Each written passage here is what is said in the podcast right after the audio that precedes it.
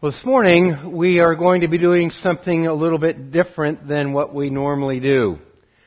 It is my ambition every week, if I can, to start from God's Word and help you understand it.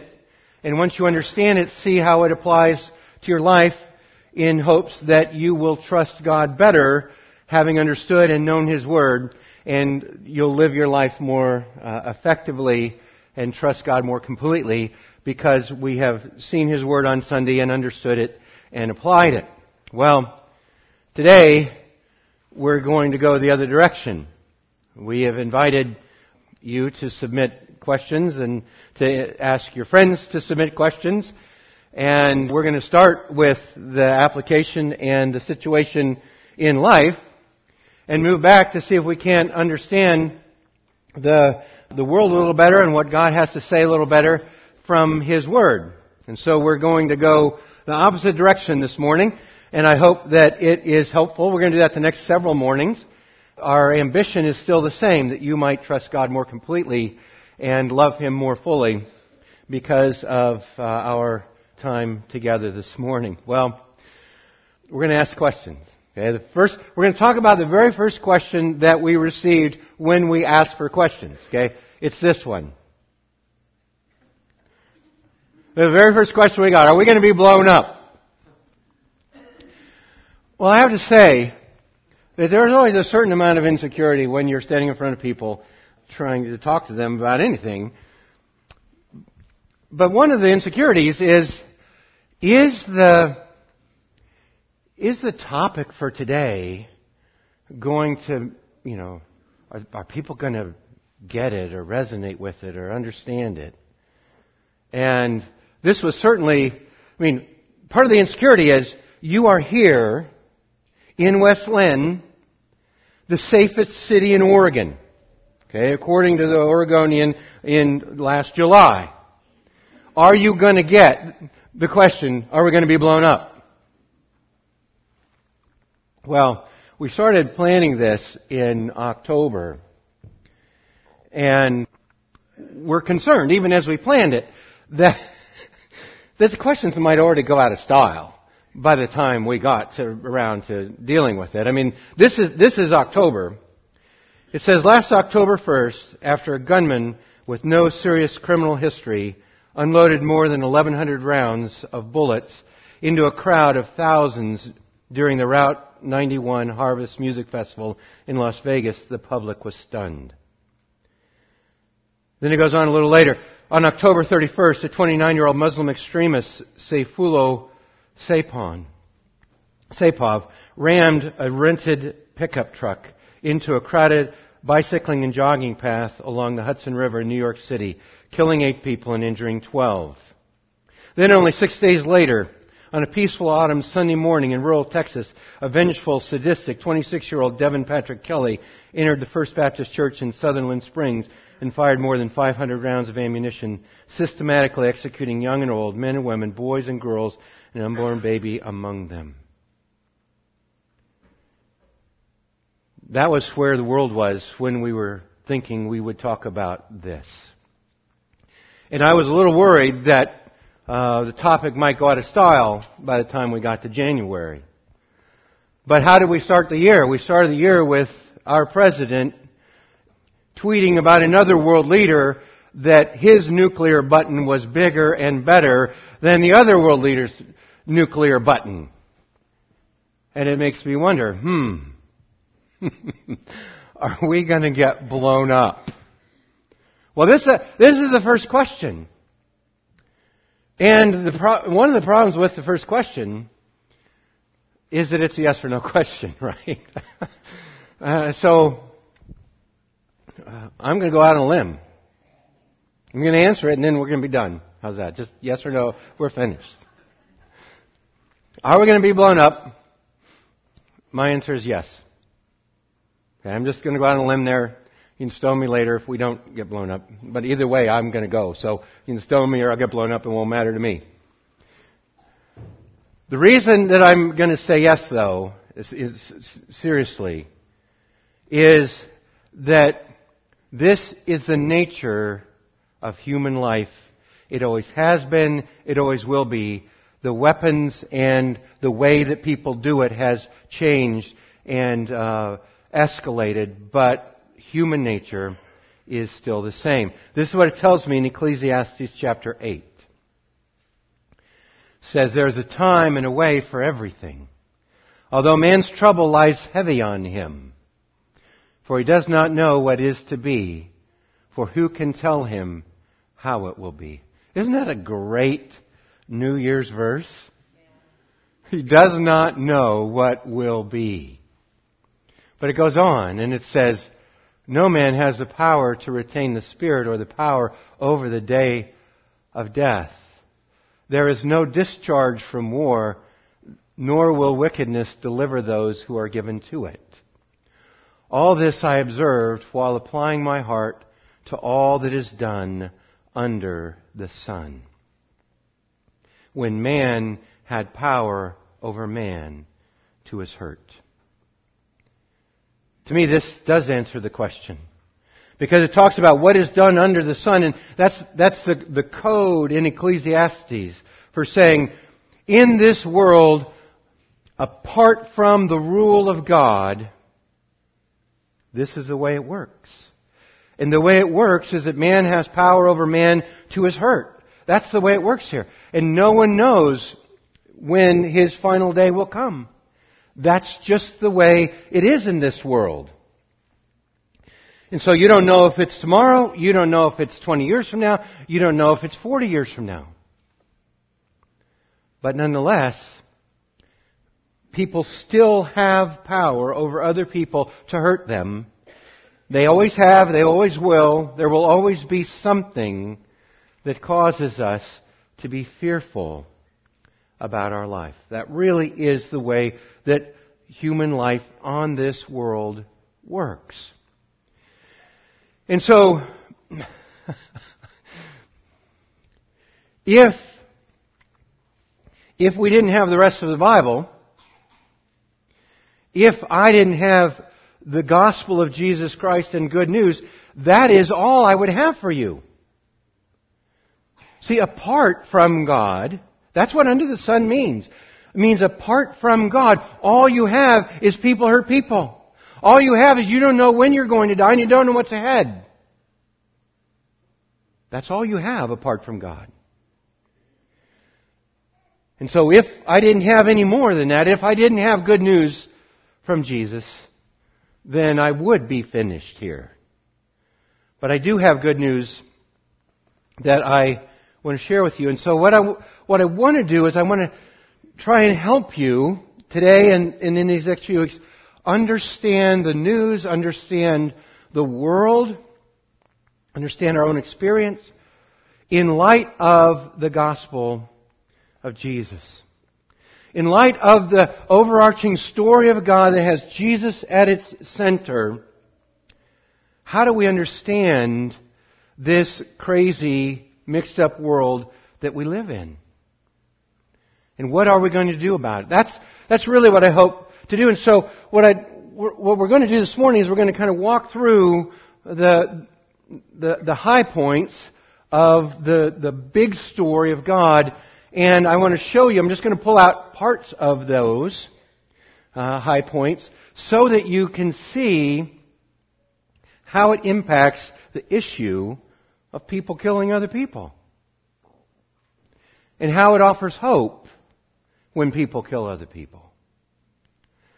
So we'll start with the first movement in God's story, creation. Uh, as you're familiar, if you're not familiar, open your Bible to page one. It says uh, in the beginning, right? So we're going to start in the beginning. God created the world as He wanted it to be. God created the world perfect. He created it peaceful. He created it whole. So that Adam and Eve had a relationship with God that was, uh, that was as it should be. They had a relationship with one another that was perfect and as it should be. In fact, it's just the opposite of what you read about in the newspaper. It's the opposite of our experience of people killing other people. Here's, here's what it says in Genesis chapter 2. As it's talking about Adam and Eve in the garden, it says, And the Lord planted a garden in Eden, in the east, and therefore, and there he put the man whom he had formed. Out of the ground the Lord God made to spring up every tree that is pleasant to the sight and good for food. The tree of life was in the midst of the garden. One of the um, one of the reasons people kill people, that wars happen, that people bomb people, and is because somebody has something that you want or something that you don't have. And it might be land, it might be resources, it might be uh, money. And here you have human beings placed in the garden with everything they need. There's absolutely no reason for anything other than peace. They are at peace with God, they're at peace with one another, and instead of death, there is the tree of life that is the centerpiece of this dwelling place of human beings. And to just think about that, one of the things that this does for me is that it just makes me long for that. One of the reasons that I hate the news, and especially, especially when I get bombarded with, with, you know, shootings or, uh, you know, murders or missing people or whatever it is all around the world. People that I'll never see, people that I can't care about. It just overwhelms me and it makes me long for the day, the day past, when human life wasn't like that. I mean, I was, let me say it another way. I was made for something better. You were made for something better. Our hearts long for something that we will not experience now because God created us in His image and placed us in a garden, the centerpiece of which was life. The tree of life. Well, if you are familiar with the story, you know that that first movement doesn't necessarily last that long. And then we get the second movement, which uh, in theological terms is called the fall, which simply means that those human beings made in God's image in this peaceful situation chose to rebel against God rather than submit to God. They chose to, to set themselves up as a rival for God. The temptation was, you will be like God. He doesn't want you to be like him. And so they chose their independence instead of submission to God. And so they fell. Sin entered the world. It's Genesis chapter 3. And we don't go very far. we go, I don't know, 200 words, 300 words to Genesis chapter 4, and look what happens. We have Cain and Abel, the, the two eldest sons of Adam and Eve, going out to the field one day, and uh, Cain is angry with Abel because God accepted his sacrifice. And God says, If you do well, will you not be accepted, Cain? And if you do not do well, sin is crouching at the door. Its desires for you, but you must rule over it. There is there is sin that we have talked so much about last fall with uh, respect to Romans. Uh, sin, this, this power that is going to c- compel Cain to do something that he ought not do. And it's just waiting to pounce on him. Because Adam and Eve opened the door. Adam and Eve said, let's choose sin rather than choose God. And so now sin is about to pounce on Cain. And sure enough, Cain spoke to his uh, Abel, his brother, and when they were in the field, Cain rose up against his brother Abel and killed him. When you think about, you think about all the news accounts that I just read, they are the, they are the, well, with the exception of technology, the same kind of news accounts that you had on the very first news report. Cain rose up against his brother Abel and killed him. This has been an issue the entire human existence. And it, it doesn't change. From there, from there on, it continues, uh, you know, people killing people. And so what does, what does God do about that? Okay. This is not the kind of thing that you would say, oh, that completely satisfies God. He's happy with this. He's not. God sets about to rescue human beings from themselves. He sets about to provide a Savior and to, and to draw them out of the, the violence and the conflict that they have, that they are inflicting on themselves.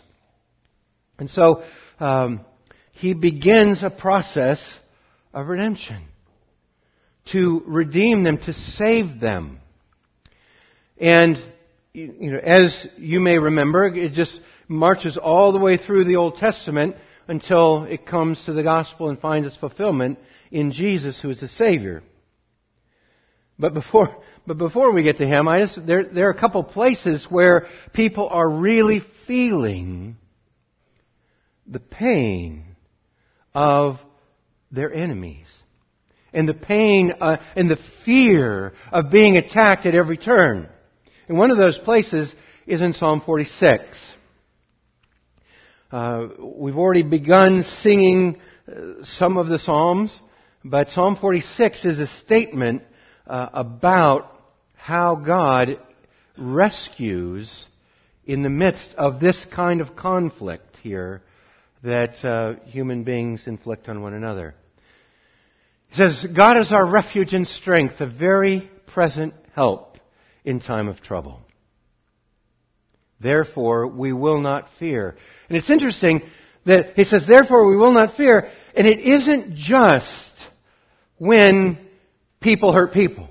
We're not going to fear when there's natural disasters. I have to admit, one of the questions we had to leave out because we didn't have enough time was what about all the natural disasters, the fires, the earthquakes, the floods, the hurricanes that have been going on in the news this past year? We thought about taking those up, but we didn't have time. But but this is a nod to them, okay? In Psalm 46. Though the earth gives way, though the mountains be moved into the heart of the sea, even if there's natural disaster, we will not fear. Then he goes down to verse 6. Tell me if this doesn't sound like uh, what we heard on the 2nd of January. Nations rage, kingdoms totter. He utters his voice, the earth melts. The Lord of hosts is with us. The God of Jacob is our fortress. Selah. The nations rage and the kingdoms totter. When the nations are raging, when the kingdoms are tottering, when they are, uh, world leaders are uh, boasting about their uh, nuclear buttons, when there are riots in the Middle East, When nations are raging and kingdoms are tottering, the Lord of hosts is with us. A little late, later in the service, we're going to sing a song that the, the, the chorus of it says, The God of angel armies is by our side. This God of angel armies, some of you like that song, maybe some of you don't, I don't know. But the God of angel armies is a translation of this phrase in verse 7, the Lord of hosts. But that's what it means. It isn't just the, He's the Lord of the crowds of people. He is the Lord of the armies of angels whom He will marshal when He desires. He Himself is our fortress. Selah. And Selah means just think about this. Think about the difference in the security that you have because God, who is a Savior, is with us. How does God go about saving us? See, that's the other thing. If you say, oh, if, you know, we, people were created in a perfect life-giving situation, they chose death and sin instead, and so how is God going to rescue them from that? I just want to, I want you to think about how does God rescue you? Those of you who remember all the way back to Christmas, some of you may have already blotted it out. Okay. What, what name did Jesus have? He has Jesus, right? Okay, that's fair. Okay. He will save his people from their sins. This is, this is because he was called Emmanuel, which means God with us. The way God saves is to be with us, and the Lord of angel armies is with us.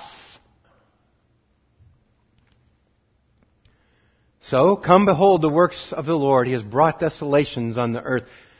He makes war cease to the ends of the earth. He breaks the bow and shatters the spear. He burns the chariots with fire. Okay. He takes the best technology of war and he disarms it.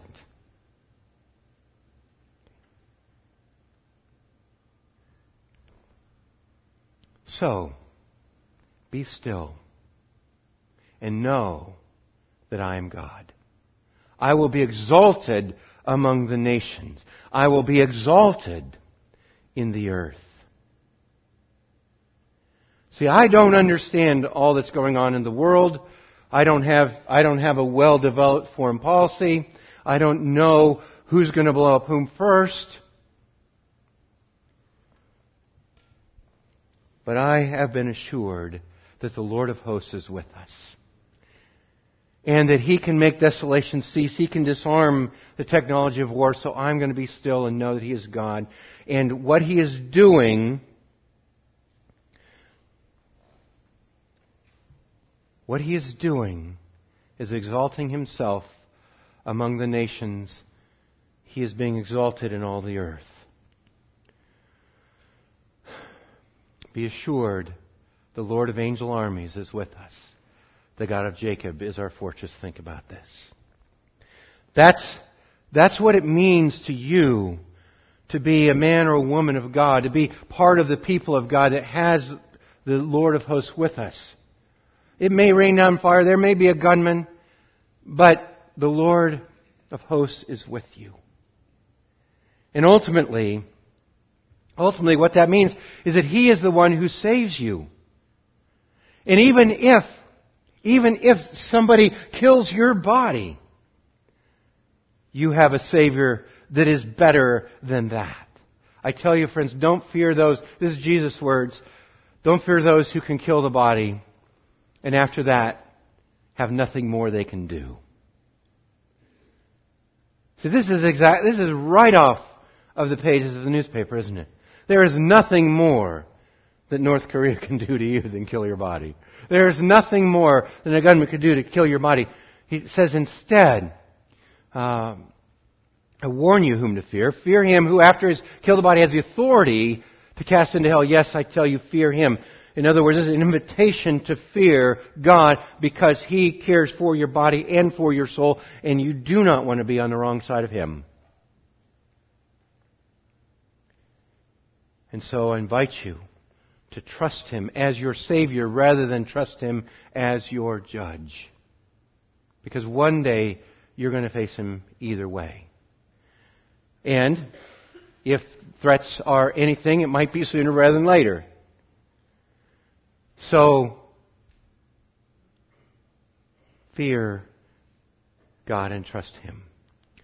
That's, that's this third movement in the story of God where He's bringing about the salvation of, of people, inviting them to, to fear Him, inviting them to trust Him, so that once He has um, rescued them, once He has saved them and invaded their lives, then He is going to restore all things and bring about the, the final restoration, the final consummation of all things. Now, this um, this is really where the Christian hope is the best.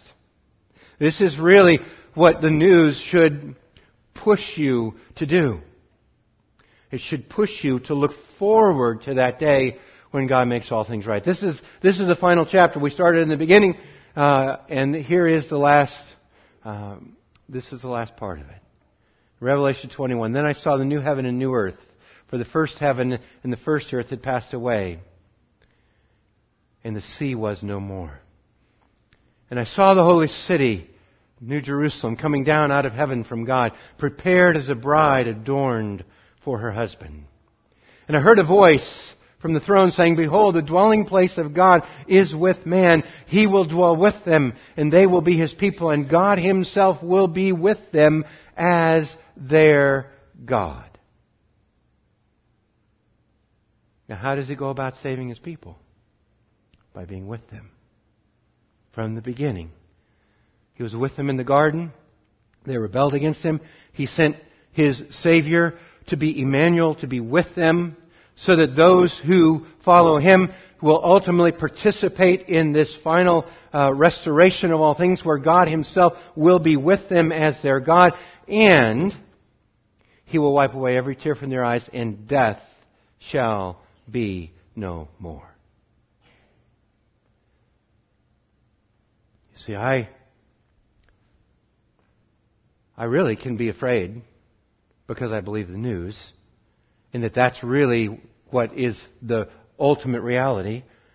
Or I can say this is the ultimate reality, and I can believe what God says that one day He will make all things right, and death will be no more. And that, from the start to the finish, is how kind of how I frame. It's the context by which I understand the news and the question, how am I going to be blown up? And I want to say that you can, you can worry about being blown up, or you can be confident that the story of God is uh, sufficient. The gospel, the good news is sufficient for even the most insecure question about whether I'll be shot or blown up or what will happen tomorrow. And if that's really the story and the way that it ends is ultimately death is no more and there's only life in the presence of God, He as our Savior is with us and the, and the end is good news, that's, that's great. I think that's great. Okay, I'm just my personal opinion, right? It's great. But that doesn't really take away the news. There still is a nuclear threat in North Korea. There still is meddling by Russia. There still may be shooters somewhere. So what am I to do in the meantime? Okay, here's just, some of these are practical, some of these are scriptural, but I just think that this is, I, I, I'm, I'm aiming to help you with the question, to help you with the news. The first thing that I would recommend is reject false saviors. See, because one of the one of the things that happens in the story of God is all, everywhere along the way there are there are false alternatives. There are um, there are options that do not represent the good news of God.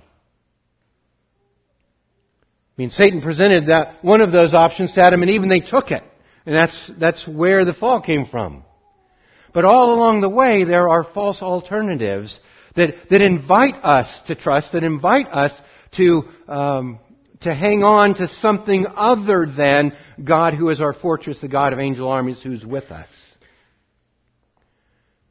And so, what are those? One of those false savers, I'm just going to call the answer. Okay, the answer. Now, that's cheating, right? Because I don't have room on this slide for the answer. Because on a macro level, on a macro level, the answer might be getting the right president elected. The answer might be uh, a really great national defense or a really great foreign policy. Or the answer might be might be better, more comprehensive education so that everybody is more enlightened and there would be no more war. Or the answer might be uh, mental health counseling for those who are troubled and potential shooters. Or the answer might be get yourself a security system. They're on sale after the first of the year.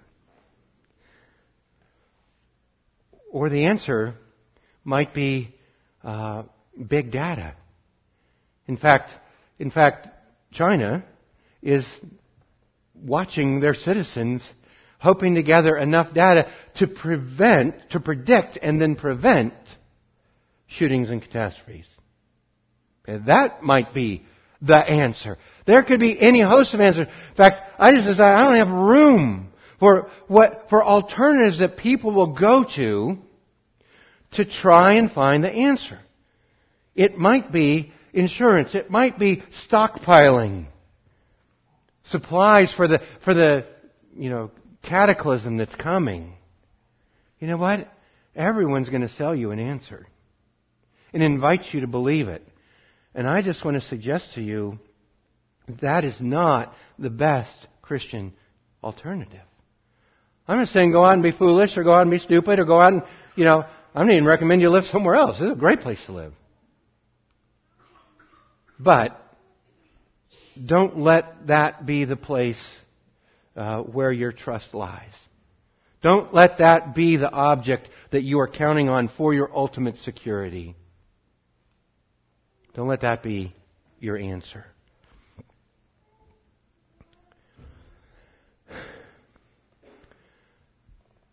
Another false savior that I um, that I find quite disappointing is what I'm going to call superficial biblical responses.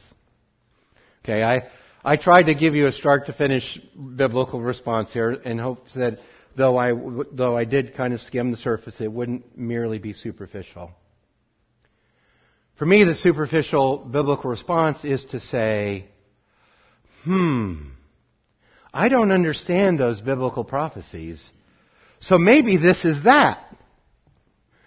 Maybe this, you know, alliance in the Middle East is what is going to happen in Revelation. And that's what it is.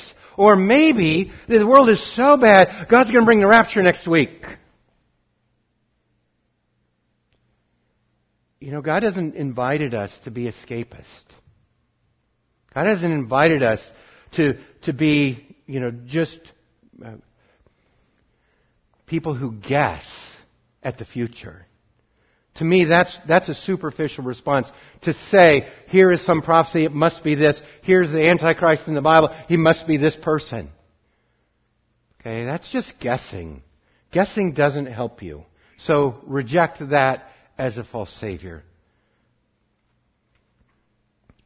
I mean, the, even the article that I quoted from earlier went there.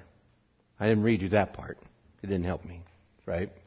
But be careful about just tagging some current event as some biblical, the fulfillment of some biblical prophecy. To me, that's just uh, irresponsible and guesswork. And then, the third my third response here, the third false savior that I want you to reject is uh, religion. And by, by religion, what I mean is that if I'm good, God will keep me safe. If I am a, if I do what God tells me, then I'm certainly going to be safe. I mean, even Jesus himself rejected this. He, in Luke chapter 13, he said, do you think that the, um, well, there were, let me give you a little context. Herod had murdered some Galileans, and Jesus said, Do you think those Galileans were worse sinners than other Galileans? Because they suffered in this way. In other words, do you think there's some kind of sliding moral scale that's going to get some people better protection than others? And he went on to say in verse 4, uh, or those 18 on whom the Tower of Siloam fell and killed, do you think they were worse offenders than all the others who live in Jerusalem? I mean, get off your high horse about this. You're for yourself or for others. Somebody else is in trouble. It's not because they're worse than you. If you have trouble, it's not because you're worse than somebody else. That's not the point. Don't trust in religion to be your false savior. Here is the word about false saviors right here. Unless the Lord builds a house, those who build it labor. Unless the Lord watches over the city, the watchman stays awake in vain. Don't forget that. Don't forget that is the Christian response to international threats, to going to a, a concert or football game. Unless the Lord watches over the concert or the football game, the watchman stays awake in vain. So one of your responses is to reject false saviors. Another, this is just practical. This isn't in the Bible, really, is it? Just turn off your screen. Find something else than talking heads arguing with one another that you can entertain yourself with. Please. You try this from Philippians chapter 4. Whatever is true, whatever is honorable, whatever is just, whatever is pure, whatever is lovely, whatever is commendable, if there's anything excellent, uh, if there's anything worthy of praise, think about these things. That would go a long way to helping you not be afraid. Okay? It really, not being afraid is a choice. Some of it's a choice on the, on the input side. What are you watching that's making you afraid? Some of it's a choice on the internal side. What's going on in your heart? That's what Jesus says. My peace I live, leave with you. Peace I give to you. Not as the world gives, do I give to you. Let not your heart be troubled. Whose responsibility is that? It's yours. Neither let them be afraid. And so, practically speaking, think about the things you need to think about. They're going to help you, and choose not to be afraid. And then, the, finally, simply be humble. Okay? Be humble about your political opinion. Be humble about your security system. Be humble about whatever you think it is it's, that you've got is going to help you. That's great. Be humble. Because ultimately, we don't know. And this is going to take me right back where we started. No one has the power to retain the Spirit, the power over the day of death. That's where we started. And so, if that is really true, then that makes me humble about my opinion and about my view of the world. And uh, my ability to speak about whether we'll be blown up or not. Right?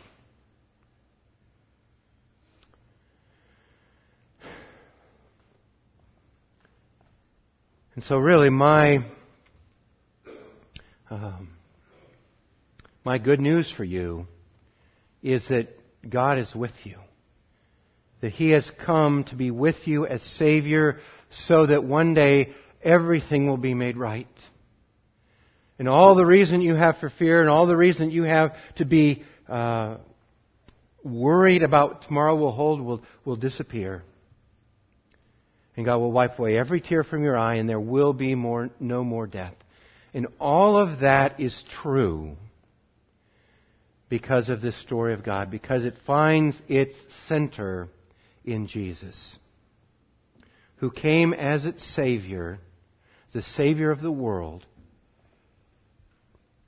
so that by His death and His resurrection, He might give life. And that those who believe might have life abundantly. And so this morning, this morning, it's our privilege to, uh, to take communion and to remind ourselves of that centerpiece of God's story, the Lord Jesus, who, who did all that was necessary that we might be saved. And so, what we're going to do is we're going to, there are two tables in the front and two in the back, and I invite you during the next song, to get out of your seat and uh, come to one of those tables and uh, take the elements and return to your seat, and we'll all uh, participate together as a community who is uh, responding to this good news together. Uh, and if you would, it would probably work best if you would come in the center aisles and go to the table, uh, the tables, and return out on the outside aisles. That would probably keep the the confusion or the traffic from uh, being a problem. But uh, this is really uh, this is really precious to Christians because Jesus left this for us as an emblem of His love. He left this for us to, for the express purpose of remembering was at the center of your hope. Do this as often as you eat it in remembrance of me. And so, uh, we're going to pray and we're going to sing and you have some time to, uh, to, to, reflect on the Lord Jesus. And I, I trust that as you do, uh, it will be encouraging to you that your hope is in Him, not in something else. Let's pray.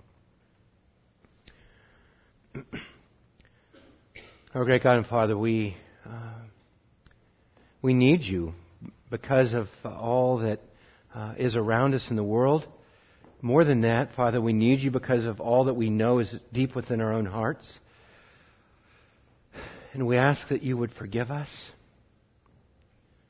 Oh, Father, I just, uh, the song that we sang earlier, where uh, my sin or the bliss of this glorious thought um, has been nailed to the cross and I bear it no more.